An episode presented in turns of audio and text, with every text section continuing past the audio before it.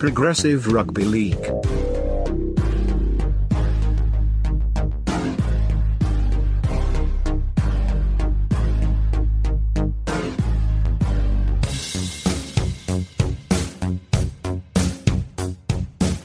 G'day all, John O'Duncan. The Toronto Wolfpack, one of the most ambitious undertakings in recent sporting history. A seductive concept for some, guilty. An existential threat for others, the Wolfpack have shaken up the British rugby league landscape, and fans and detractors alike have watched on breathless. Regular listeners will know that this podcast has followed the Wolfpack closely in the three years of our existence. I mean, they put the Canadian in our French Canadian Rugby League update. They made us want to sing. Rugby, thir- rugby, thir- rugby 13s. and all the way through it has been one wild freaking ride. We cheered as they strode towards Super League promotion. We ached when it didn't come off first time around. We looked on in awe as their crowd swelled. We shuffled awkwardly when we read of strange business practices. We partied when they won the million pound game at second attempt. We wondered when we heard of late player payments. We lauded when Sonny Bill signed. We grimaced when they lost their first six Super League games. It was a crazy enough existence in normal times. Then COVID 19 hit. And as we all know by now, the Toronto Wolfpack of 2020 is no longer. So many questions linger, not least, will they ever return? Or will they be a curiosity for future train spotting fans of the game? You're telling me there was once a Canadian team in Super League? The Toronto Wolfpack, the team, the concept has divided UK Rugby League. It has become Rugby League's manifestation of the culture wars. It has been so much more than a question of one team's progress. It has become a symbol of the battle for the game's very future. And all the while, thousands of Canadians who somehow stumbled onto this strange but intriguing pastime and have taken rugby league to their hearts just want their team to come home one day. How has it come to this? Can anything be retrieved from the ruins? What is the feeling like in downtown Toronto? These questions and more I intend to post to Bryan Thiel. Bryan is a Canadian broadcaster and reporter who has covered the Wolfpack closely in recent years and has been my go to guy when I've been seeking information on Wolfpack matches at Grand Old Lamport Stadium. His live updates, post match reporting, and in depth analysis through his Defend the Den blog have been just the tonic for people like me who could just not get enough of this strange, exotic creature that we call the Toronto Wolfpack.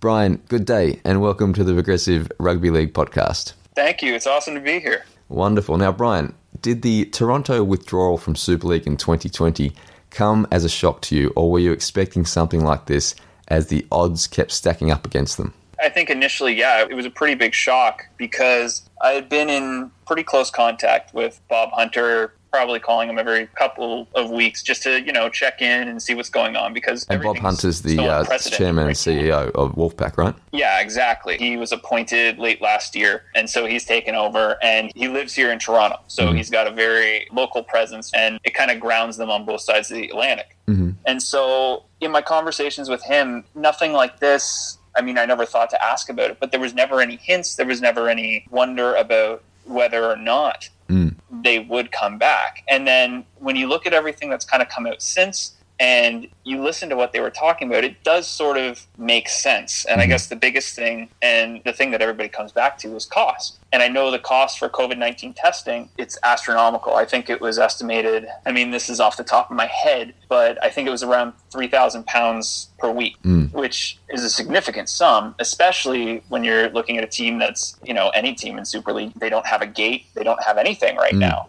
And that's all coming out of pocket. And so you put things together. The visa issue is another thing that has come up in the past and never really occurred to me. As someone that's never had a work visa, I've never been under that kind of deadline. And you, you don't think about something like Mm. that. And so when you look back at it, all the signs are kind of there, but it's still definitely, it came as a shock. And, Yeah. and the day that it was announced, uh, you kind of go into overdrive mode and figure out like who am I going to ask the questions to? Who do I have to call? Like, Let's find out about this because you are kind of blindsided by it, even though the leaks kind of started happening over the weekend. Mm. And we'll get into more detail about how it all unfolded shortly. But it's important to note that the Wolfpack received no government assistance, unlike all the UK and French rugby league clubs, many of whom would have been in big trouble too if not for that assistance. Was financial assistance from the Canadian government ever sought, or was it not possible due to the fact that much of their operation, namely the players, were stationed in the UK?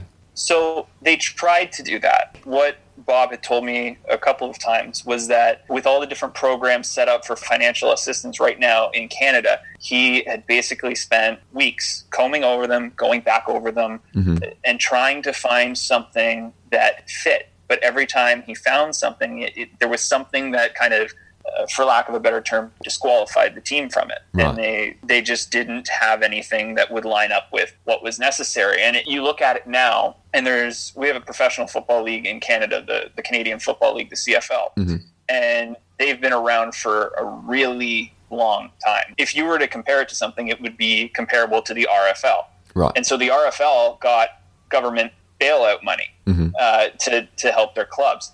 The CFL applied for the same thing here in Canada, and they didn't get it. Oh wow. And yeah, the Canadian government specifically said that it's for it's amateur sports. It's not for professional sports. So that was after everything that happened with the Wolfpack. But mm-hmm. whether or not they had climbed the ladder through provincial, federal levels or not, it doesn't seem like there was going to be any sort of bailout coming from the government. I see, I see. Now, Bryan, we'll get to prospects for 2021 shortly, but where does the club stand as we speak? Are any playing contracts legally binding, or are the Wolfpack a club without players at the moment? So that's it. Kind of depends on what you look at as legally binding, I guess, because it's such a, a strange thing. And in North American sports, we deal a lot with. There's obviously like buyouts and things like that with contracts, but most of them are pretty, you know, ironclad. And Mm. so. Especially with them, I mean, this kind of goes back in the Wolfpack's history a little bit, but there's been a lot of player movement. Like all of a sudden, guys are just off contract, and that's been something. Off on a side tangent a little bit. That's been something that I've had to get accustomed to Mhm. watching in terms of player movement because there's a lot more to keep up with. It's Mhm. not just two years, your contract's done. Somebody could be, you know, they're out on loan the next week, Mm. a- and then that might be the last time that they're with the club. So my understanding of the situation is that players are allowed to seek out other contracts this year, which, and I may be wrong on this, but is technically a breach of their contracts already, but no one will go against it because obviously they're allowing them to play when the alternative is that they're not playing. Mhm. So then it comes to next year. And I think the situation that they're looking at is the team intends to play next year, hmm but also because of this, there's people that this will sit okay with. I guess I don't want to say well because no one really enjoys what's going on, but Sure. there, there's people that are fine with what's happening, and then there's the people that it reflects poorly on, and it, it might be a matter of pride for some. So I think the option is there for players to seek out alternatives. Essentially, kind of like a, a loan situation where you loan them out for the rest of the 2020 season and bring them back for 2021 if they're back into the competition. Yeah, exactly. And I think both parties have to want each other hmm. because I think they would be willing if a player comes to them and says, "You know what? I don't want to be here in 2021 based on what happened in 2020." Hmm I think they would be willing to let him walk. hmm But I might be wrong on that. It, it's so murky right now. But Yeah. the perfect example actually is is Sonny Bill Williams Of course. because now I think it's it's Roosters he's in negotiation with, right? That's right, yeah. So if you look at that, there was kind of a misleading headline. He's not off contract. Mm. He's off contract for this season, but the expectation is that he, at this point, would be back with the team in 2021. Mm. Yeah, well, a lot of water to go under the bridge before that. But obviously, Bryan, the pandemic presented barriers that became impossible to overcome in 2020. No games in Canada, no revenue, blowout in costs, visa issues, like you said, they were already complicated, made even more complex. For a club that has presented from day one as a, a self sufficient disruptor, a club that did things differently, their own way, their own style, did they leave it too late to seek help from the RFL and Super League? They sought a small last minute loan from the Super League clubs, which was rejected. But was that too late, especially when other clubs were trying to finalise their own smashed finances for the start of a truncated 2020 season? I don't think they left it too late financially. I think where they left it too late was with the visas Right. for living and working in the UK. The finances, I mean, they approached for the stipend given to the RFL and Super League. They wanted to be a part of that money, but you know, uh, you look at what happened. That wasn't going to French clubs, and that wasn't going to the Canadian side. Mhm. So they asked about that, and then you know things kind of seemed to fall apart financially after that. Mm. The visas, it kind of surprises me that it did get to that point where it almost seems like all of a sudden there was a realization that okay, these guys are on month six. And they only have six months. They haven't used three of those months. Three of those months have been just in isolation with their families. Mm. And I don't know where that falls. I don't know if that comes from the very top with David Argyle or if it comes from the Canadian side or if you look at everybody stationed in the UK and, and whose responsibility that is. Mm. Yeah, know, well, it, it's been an issue for quite a while, though, hasn't it? There's been issues with Wolfpack player visas. Uh, I think Darcy Lussick was might have been one last year where he wasn't sure if he could get into the UK. So it's been an issue for a while. So yeah, it's a bit unclear about whose responsibility was to get that sorted. Uh, Was there a, better alternative when it comes to visas? I'm, I'm not exactly sure how these things work. my understanding of it is that because the club is based in Canada, as opposed to all the other clubs in the RFL and Super League, all of those players are on different visas for them. They're allowed to be there. But because it's a Canadian club playing in the UK, there, I believe it's called, it's a holiday visa or something mm-hmm. along those lines. I've only seen this. I've never gotten confirmation on this because it is something that kind of winds around. But mm-hmm. my understanding is that it's a six month visa that does allow them to. But what happened with Darcy Lussick is he goes to the border and then he says, I think it was reported at the time, if I remember correctly, that he said the wrong thing Right. and that whoever was working the border that day looked at it and said, "Well, okay, what you're saying doesn't match up with what we have on paper here." And I think that's the reason why he was he had to come back home. I think so, and that's another thing. Again, like you, when it's something you've never concerned yourself with, it, it's a crazy thing to kind of you know wrap your head around. Yeah, well, obviously it's it's all the more complicated when you're running an operation across uh, two continents, I suppose. But yeah, you, you would think that there has to have been a better way.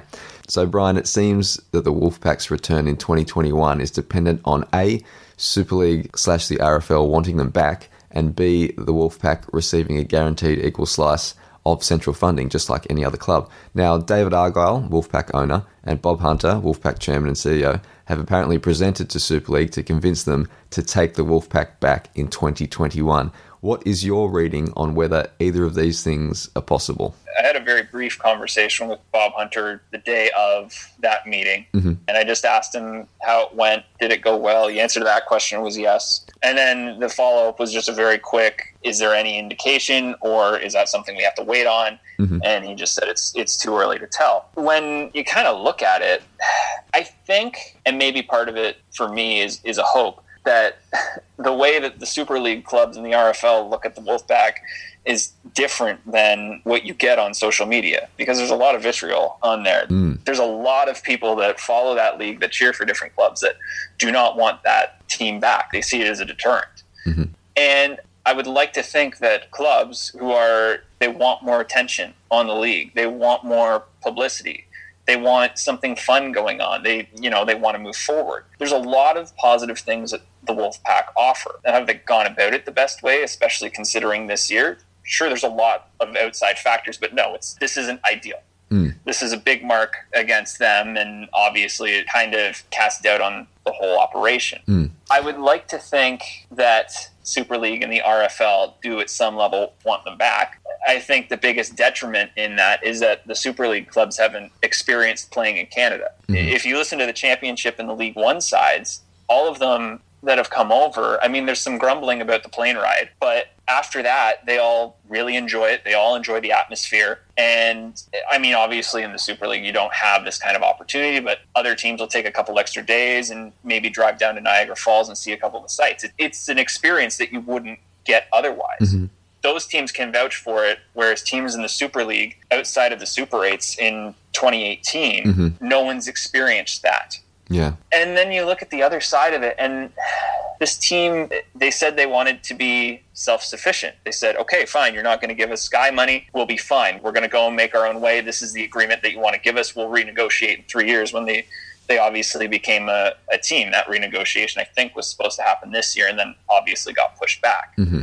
So, does it hurt them that they said, no, we'll be self starters and we're going to handle this on our own and push forward on our own and we'll show you? I- That's the thing I don't know. You make a good point that they've brought a lot to the game and TV coverage for a lot of these clubs, especially in the lower tiers, that they wouldn't have got otherwise as well. So, a lot of positive things. I suppose the other side of things, Bryan, and where it gets really quite tricky is that there are no guarantees that international travel will be any easier than it is now anytime soon. I mean, we're almost at August now and the year is getting away, and before you know it, it'll be time for the start of the 2021 season, and second waves are are pretty common in pandemics. So I suppose that's another massive elephant in the room that I suppose we don't really want to consider too much because we're all hoping against hope that we as a globe, there will be a clean transition from a world in crisis to a world back to normal.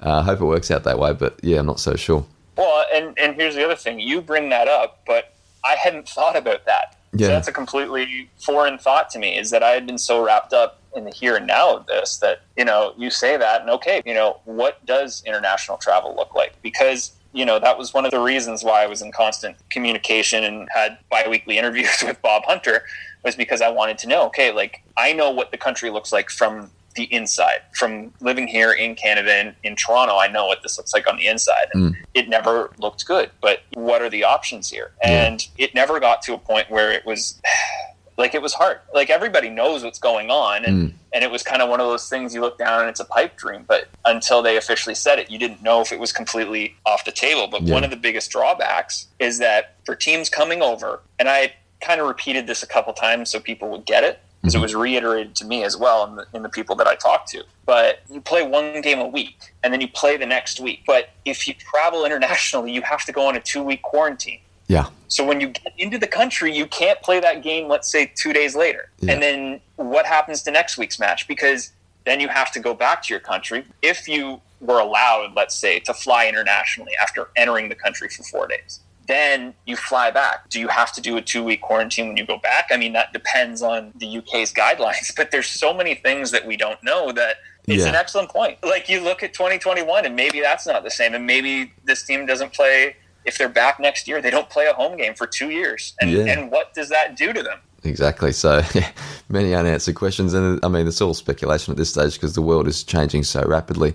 Look, Bryan, the pandemic made things impossible for this season, but there have been plenty of stories around the Wolfpack about unfortunate business practices, late player payments, non payment of bills to suppliers. What was your sense of things from the Canadian side of the operation? Because it's, of course, as you say, a transatlantic organisation with staff in Toronto and the UK. Did it feel like a professional outfit or an organisation that, despite best intentions, was kind of flying by the seat of its pants? I would say a little bit of both. And I don't think that's speaking out of line because there's a documentary uh, produced by the guys over at uh, Rugby AM, and it was about the Toronto Wolfpack, and it was about their first couple of years. Mm-hmm. And I can't remember who said it. It was either Eric Perez or Brian Noble, but they're like a duck. And you're going along, and everything's fine above the water, graceful, just looking around, just kind of checking everything out. Yeah. And beneath the surface, those feet are going and you know it's kind of a it's an old and tired cliche but for them it was true. They did a lot of things that people don't want to give them credit for but it's undertakings that a professional club would do. Mm. I mean, in 2017 and 2018, they partnered with a Canadian broadcaster. They had their broadcasts, you know, stationed out of Toronto when they had their home games. In 2019, they brought Sky in and they said, okay, like you're going to broadcast our matches. You're going to broadcast the championship. And so they would send their clean feedback and then Sky would dress it back up in the UK. Mm-hmm. So you look at things that they do like that, and you know, you make a signing like Sonny Bill, and he's not going to come to just anybody. He's not just going to say, "Oh, okay, like I'm just going to go over to Canada for a couple years just for kicks." Yeah. No, he's not going to do that. He's going to do his homework, and he's going to know what's up. And so, I think they did have the best intentions, but I think there's a lot of things that they did end up, you know, learning on the fly.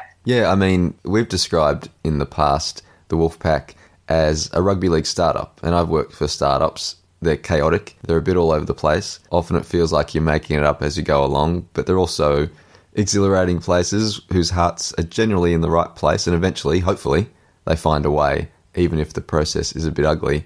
And of course, we hope that's the case for the Wolfpack, but it kind of looks a little grim today. Now, Bryan, you've dealt with many people who work at the club in Toronto, the off field staff, the game day staff, and they do a great game day experience. They seem like a really committed, positive bunch from the outside. What are they like and how are they dealing with this situation? Obviously, we hear about the players' predicament, but the off field staff are obviously going through just as much, if not more. Yeah, it's a lot of great people. For some of them, it's not full time work, it is seasonal work. Like a lot of us that have seasonal work, I mean, you're, you're stuck in this situation, right? Because there was no seasonal work to have. Mm, yeah. I've had a lot of friends, not just with the team, but in other leagues as well, where this is just ran amok on everything. And you know, people are out of work. They're kind of on, we call it EI up here, employment insurance. Mm-hmm. And they've just had to find different ways to cope. And I know for a couple of people with the team, I'm not sure of the numbers. That was something that I never, I didn't like digging too much into because it's such a sensitive time. Mm-hmm. There were a couple of employees, I think most of them on the Canadian side were laid off and allowed to seek out different revenue streams from the government. And most of that, I didn't kind of look for information on what their process was. I just kind of, you know, I, I, sent a couple messages out just to check in with people and make sure they were doing all right. Mm. And so I know that this is when you're around something for so long and then you're not around it and you hear something like this, like it's obviously, you know, it's an unnerving time for a lot of those people. Yeah. Because uh, I don't know and I can't say whether or not they've gotten the answers to the questions that they want to ask. I don't even even know if they've gotten to ask those questions. Yeah. I know that they were doing as best they can, but I'm sure that this announcement probably comes as a shock to them because they're half a world away. Yeah. Now, Bryan, how are the Toronto sports fans taking to the news? Has it even made the sports pages in Toronto? It has. So the the Wolfpack kind of very complex relationship with Canadian media. Right. There's a couple of us that, you know, follow it closely and obviously when I say this, I've used this to describe it before and I don't think it's disrespectful in any manner, but it's still a very niche sport Mhm. over here in Canada and Toronto. And as it gains traction, obviously it, it's taken on. I mean, the numbers that you you guys see aren't fake. They average 8,000 fans a game. They top out. That also doesn't count the beer garden, which is, you know, pretty sufficiently full if you look at either end and there's people, you know, Sure. rammed in there. That's not part of the seat count. Right. Okay. So the fans are all real. There's no cardboard cutouts like people like to think. The Facebook groups where the really dedicated fans are, they they get defensive about it because it's a heartbreaking time for them. I mean, a lot of them were there last year during the comeback against Featherstone in the, the million pound game. Mm. And that was their victory. A year of heartbreak followed up by this, and now it's another year of heartbreak that you know, you're not just playing in the championship again next year. You're wondering if they're going to be playing at all or ever again, or you know, is this the last time you've seen some of these guys? And it's it's hard, and that's I think where you see the divisiveness on social media is because they're Mm. always getting attacked, so they have to lash back out at that, and it's kind of like you know, just sticking their fingers in the, the wound and twisting it. Yeah, I mean, wh- while you're on that note, Bryan, I was going to ask how you and fellow Wolfpack fans feel about the stir that you guys have caused in the UK game, not just through these dramas, but in general. There's a lot of passionate views on both sides of the coin. That must be quite puzzling for Toronto fans about why it's so vitriolic. So, coming from a North American perspective on sports, we don't always love expansion teams. Like sometimes we look at markets and we don't quite get it, hmm but we're always willing to say, you know what, cool. If they want to pay the expansion fee, join the league, and Yeah. you know we'll see where they're at in a couple of years. Like who cares? It's just kind of a. It's not an out of sight, out of mind thing, but we just we look at it and we're like, okay, cool, like another team, and then we just go about our day. There's no one, like, there's nothing that could really form that kind of divide Mm. until a market proves that it doesn't work. And so now there are people that are they look at some baseball teams in Florida or hockey teams in Florida and they're like, well, why are they there? Like, here's a Canadian market they could move it up to. Mhm. But the thing is, those teams have been there for 20 plus years and they've proved that it hasn't worked. This is something where, you know, these people are cheering for a team that's been around for three years. And each one of those three years, there's someone on Twitter telling them that this isn't going to work. We don't want you here. So really, they have no other option but to get defensive about it and ask, without using the words they do, why are you doing this? Why are you like that? And then they have to go back. So it's a really foreign concept to a lot of people in North America, and I don't think it's it's welcome because it's a pretty harsh reality. And on mm. the other side of it, I understand why people are protective of the sport and why they maybe wouldn't want a flashy Canadian outfit coming in and obviously all these things happen and all these rumors start coming out and you know it's Yeah. it, it, it doesn't make it attractive so there, there is two sides to it i get it and I, I think the biggest thing is that people kind of look at it they're like why can't they just see if the wolf pack work why do they have to just assume they're not going to work off the hop Yeah. I think a couple of things on that from my end.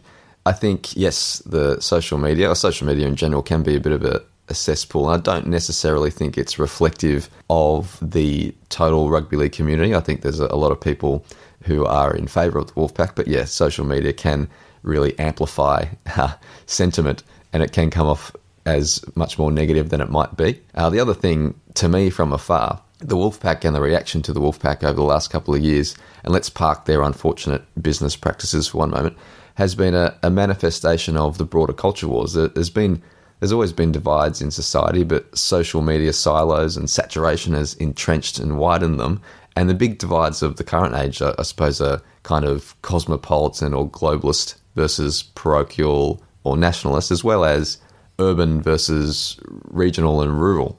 And these divides are, are really writ large in UK rugby league, and particularly in the arguments around the Toronto Wolfpack. You know, around the world, as you'd know, Bryan, people and many in regional areas have pushed back against uh, people they consider, you know, cosmopolitan elites, people who they think look down on them and talk down to them. And that's manifested in, in Brexit, Trump, and you can see it all over the Western world. They don't like being told what's good for them, and they definitely don't like the tone they feel they cop. And that's kind of what I see in UK Rugby League, which is largely a, a regional game, not really part of the fabric of the big cities in the UK.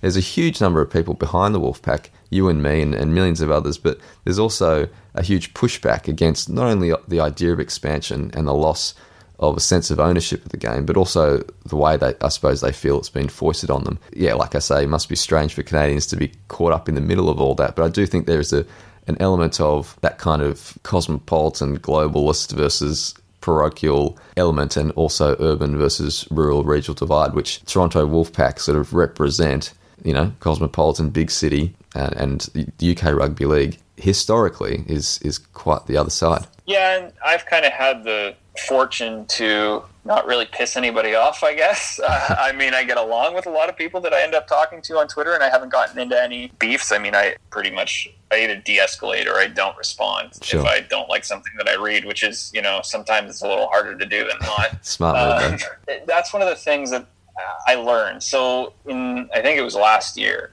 that was when it really the kind of relationship and the, the hot and coldness of, of social media and all of this in, in rugby league kind of struck me so i asked a couple people about it and no one's really stepped back and explained it to a lot of the people on, on either side of it so mm-hmm. I, I, mean i'm fortunate in that regard because I, I get to talk to people that not everyone gets to and they said exactly the same thing is that it's such a prideful and, and regionalized sport and what these teams represent to these these communities to have okay like a, a city like toronto that has millions of people in it mm. and all of a sudden you're like okay like we're joining this league we're in well i can see how that would you know how there's people that are like we've been in this league for decades mm. like you're just going to buy your way in and you're just going to buy your way to the top which is you know obviously the perception of it so like i get that when i see the people kind of lash out and, and attack and say oh well like you don't belong here because they've had years to build up the culture of their clubs and, and you know earn their spot. And, and this has been ingrained in them. So they feel it's i guess for lack of a better term they feel like it's their right to protect it. And i guess that's why for some people expansion doesn't work.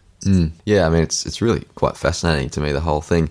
Now bryan talking about your conversations with bob hunter chairman and ceo of the wolfpack he mentioned in his interview with you that David Argyle was waiting on a transaction to go through with external investment partners to be able to fund player and staff payments for June, but that transaction was delayed and thus the delayed payments. And I'm not sure if they've been paid yet actually. And it seemed to me from the interview that it was a similar situation for different missed payments over the past several months.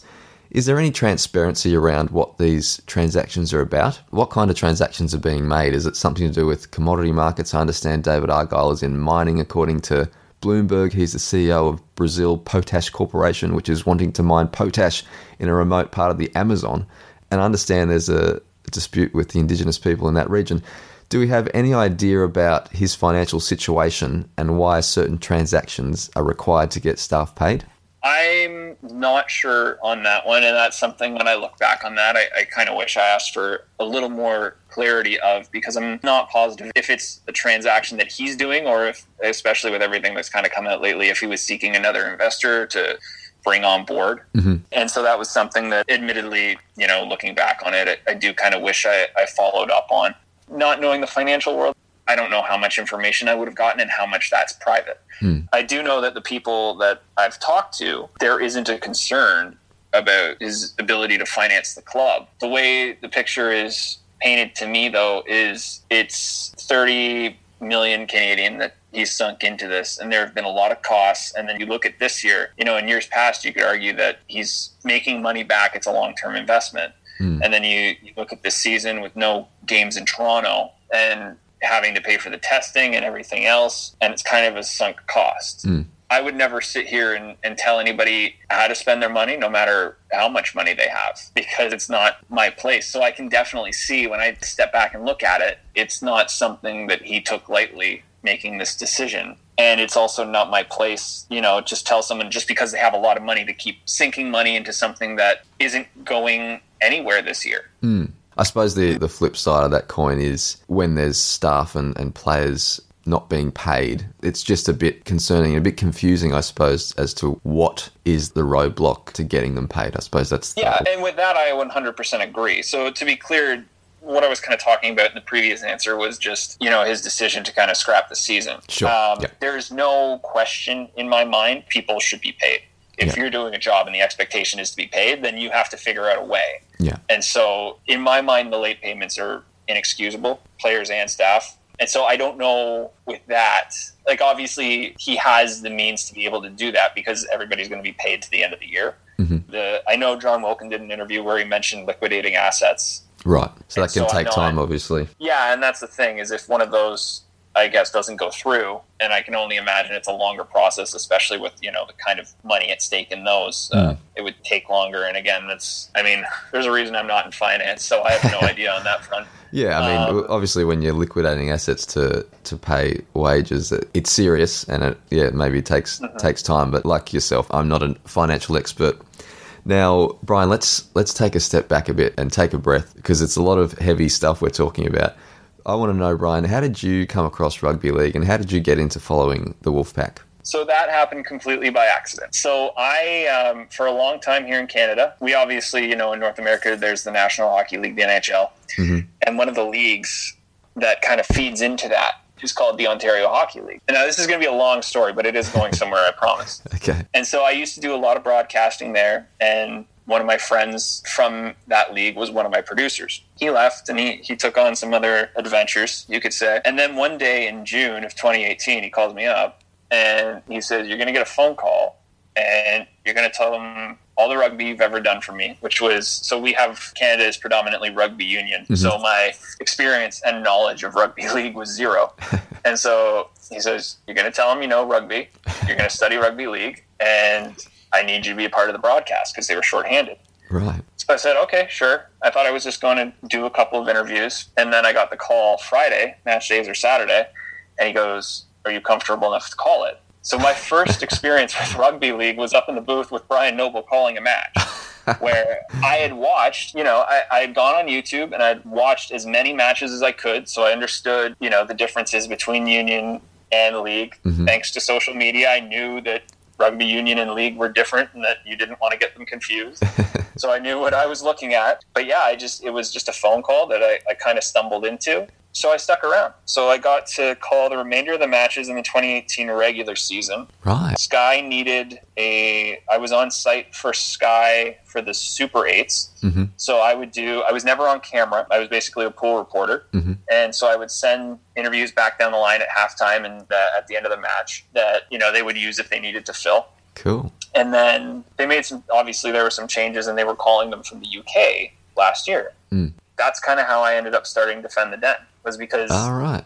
I liked it. The sport's great. I love it. There's Yeah. honestly, there's nothing better than going down to Lamport on a Saturday. Mm. If this is 20 years ago and I couldn't have started a blog and I couldn't have emailed somebody and asked for a job to do it, then I would have been buying tickets and I, I would have been down there as a fan because the sport itself is great. Yeah. And I think they need to do a better job of marketing the athletes Mm. because there's such, for the level of game that they play and the level of interaction that they have with the fans, there's really nothing matched to it in North America. Mm. I think the thing that people miss is that there's such a disconnect between fans and athletes here because they're so glorified. Mhm. That there's also like a very down to earth level with that. So that's another reason why, you know, I'm kind of drawn to that is because the personal aspect of it, very personable, everyone goes around and, and there's so much interaction from that front. Mm. Yeah, I was going to ask you, Bryan, how you would describe the atmosphere of a Wolfpack game compared to other sports you would attend in Toronto. Obviously, you talk about that interaction with players, But what else is different compared to other major sports in Toronto? It is massively different. And I agree with this train of thought, but there's a very big train of thought surrounding sports in Toronto where they're kind of stuffy. It's a lot of, you know, sports are something that guys in suits go to after work. Because the tickets are so expensive here, you know, mm-hmm. they get the best seats. So conceivably, they're obviously the closest to the action. And if they wanted to cheer as loud as they wanted, then they would be the voices that people heard. But as you get kind of up into the major sports here, obviously they become things you want to be seen at. So there's a big middle class and down. They kind of look at sports here and they're like, oh, it's it's hard to get into, and then you're far back. The passion is still there when you go to events, but there is a disconnect from where you kind of end up sitting. Mhm. And with things like TFC and Toronto Wolfpack, they're affordable, they're available. You can go. The crowds are loud. If you were walking around downtown Toronto and didn't know what was going on at Lamport on a Saturday, you would have to walk over and find out. And Yeah. You'd be peering through a fence and trying to figure out why there's seven, eight thousand people yelling about what you would call just rugby Yeah. uh, because you would have no idea what it is. And then you go into the crowd and people are explaining rugby league to each other. And I mean, it's not always, I mean, I've probably said some things that are wrong too. So not all of the explanations are always right because everybody's learning on the fly because we never had this in Canada. But it sounds like a great community down at Lamport where, you know, like you say, people are trying to explain things to other people and sort of getting along. It's a kind of casual atmosphere compared to sort of, like you say, the stuffy corporate type of atmosphere that you get at the big sports, I suppose. Yeah, exactly. There are two things that I love about it. And the first one is that it's just like one kind of event from last year. And we were in the media booth, hmm. and there was a guy sitting two rows ahead of us, and everybody started booing the ref. And he just quietly turned around to us and he looks at us. He's like, I don't think people know what they're booing, but I like it. and that's the thing is that you know maybe they don't they don't know the appropriate time to boo yet because they're still learning a sport but there's so much passion there that you know if the ref blew his whistle something happened okay let's be mad like the wolfpack don't have the ball they're not starting with it so something bad happened to our side Yeah, you can sense it. yeah exactly and then the other thing is that it's not as much as in between the whistles they're cheering against the other team Mm. outside of it, they love the opposing team. So the Wolfpack will circle Lamport after every game Mhm. in Toronto. And the opposing team, whoever flew in that week, can do the same thing.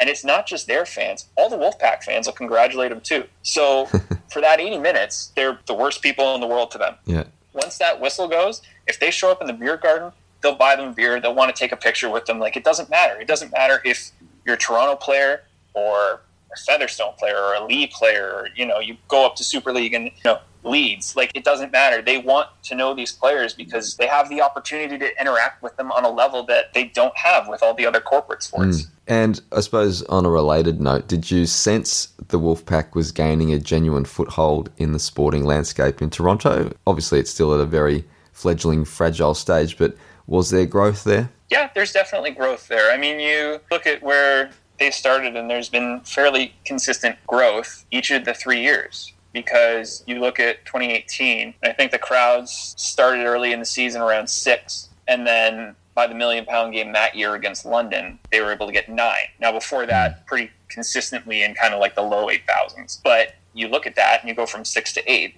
Mm-hmm. that's pretty significant growth. Last year, I think they were fairly consistently in the 8,000 number. If not, it was always it was high sevens and then kind of mid 8s mm-hmm. And then obviously the two outliers were the season opener and the million pound game against Featherstone. Hmm. And so if you just look at it from a pure attendance standpoint, then you definitely have the growth there, but you can see it online. There's people that are constantly talking about it. And that's the fun thing about the time we live in. I know we were kind of talking about how bad it can be, but you see how many people are talking about it now when before it would just be word of mouth. But you've kind of been able to see, you know, how stuff like that grows and how people want more coverage and more information about the team and how it's like a serious interest point for them. Mm. So yeah, it's definitely grown. It's unfortunate that all this happened this year because it really Yeah. halted a lot of momentum. Even without them withdrawing this year, you look at the fact that they weren't going to play any games in Canada after signing Sonny Bill. Like that was a big thing. Yeah. That really got in the papers over here, and they were building towards that, and that was their big momentum push. Hmm. You know, whether or not they had won a game before coming over to Canada,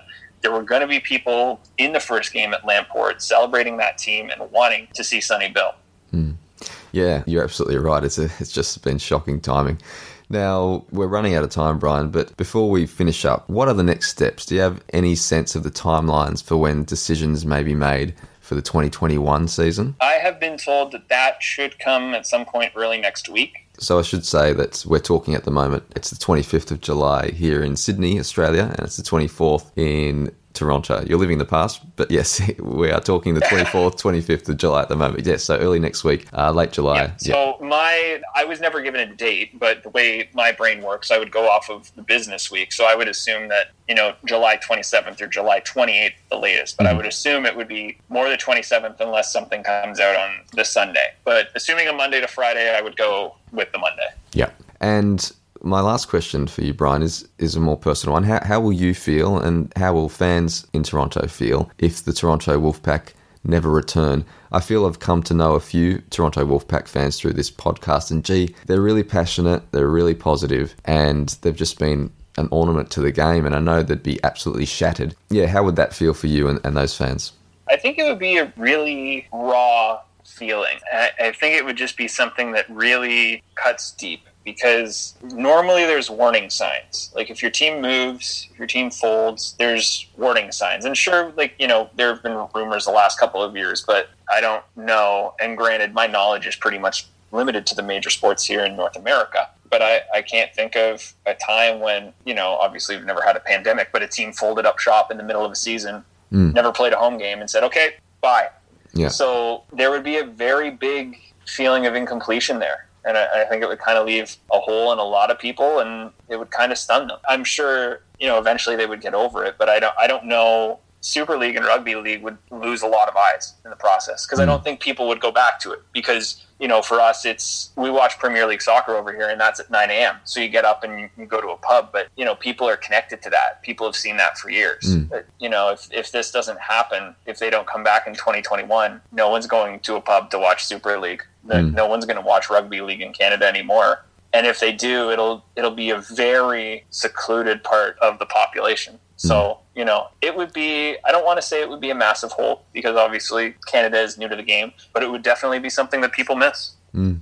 Yeah, well, I for one, Bryan would be deeply saddened if we never see the Wolfpack again. Of course, the Ottawa Aces start up in 2021, hopefully, and you wonder what impact this might have on them. But despite all the, the Wolfpack's flaws, and there have been many, the Wolfpack have achieved a hell of a lot. Thousands and thousands of passionate, positive, brand new rugby league fans from a North American market that, until recently, was considered an impossibility for rugby league to not only crack, but to even dent and to even scratch.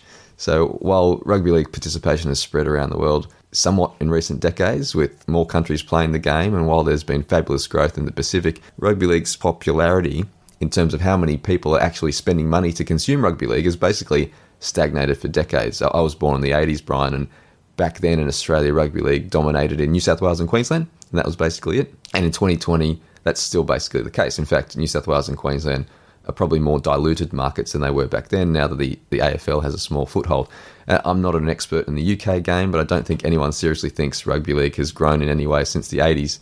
And UK, you know, God love it, might be the epitome of stagnation.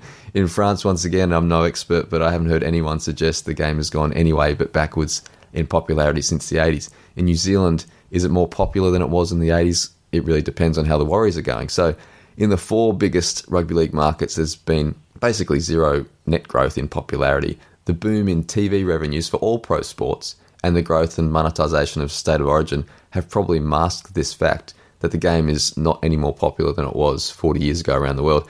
In fact, it might be less so. So, and now through the Wolfpack, we finally have brand new fans, incremental growth from North America, finally, and they seem to like it too. And to see that loss would be just um, so sad. Yeah, definitely. I will circle back one more time. Mm. Uh, it's been very Wolfpack centric the past couple of days, so I did forget the Ottawa Aces. So there would still be eyes, obviously, on rugby league. I don't think mm. Ottawa would turn away from them. But are you going to have people gravitate that direction as strongly as, as they might have, or cheer for both if mm. this sour taste is in their mouth? But yeah. obviously, there would still be a foothold there, and then all of the attention turns to them. The pressure then falls to Ottawa. Yeah Yeah. Okay, Bryan, it's out of our hands, it's out of your hands, it's out of mine, but I'm glad your hands will be filing reports and providing updates for us all on the ongoing saga that is the Toronto Wolfpack. We wish the Wolfpack well, we wish their fans well, and Bryan, we wish you well. So, Bryan Thiel, go well, and thanks for joining the Progressive Rugby League podcast. You as well. Thanks for having me.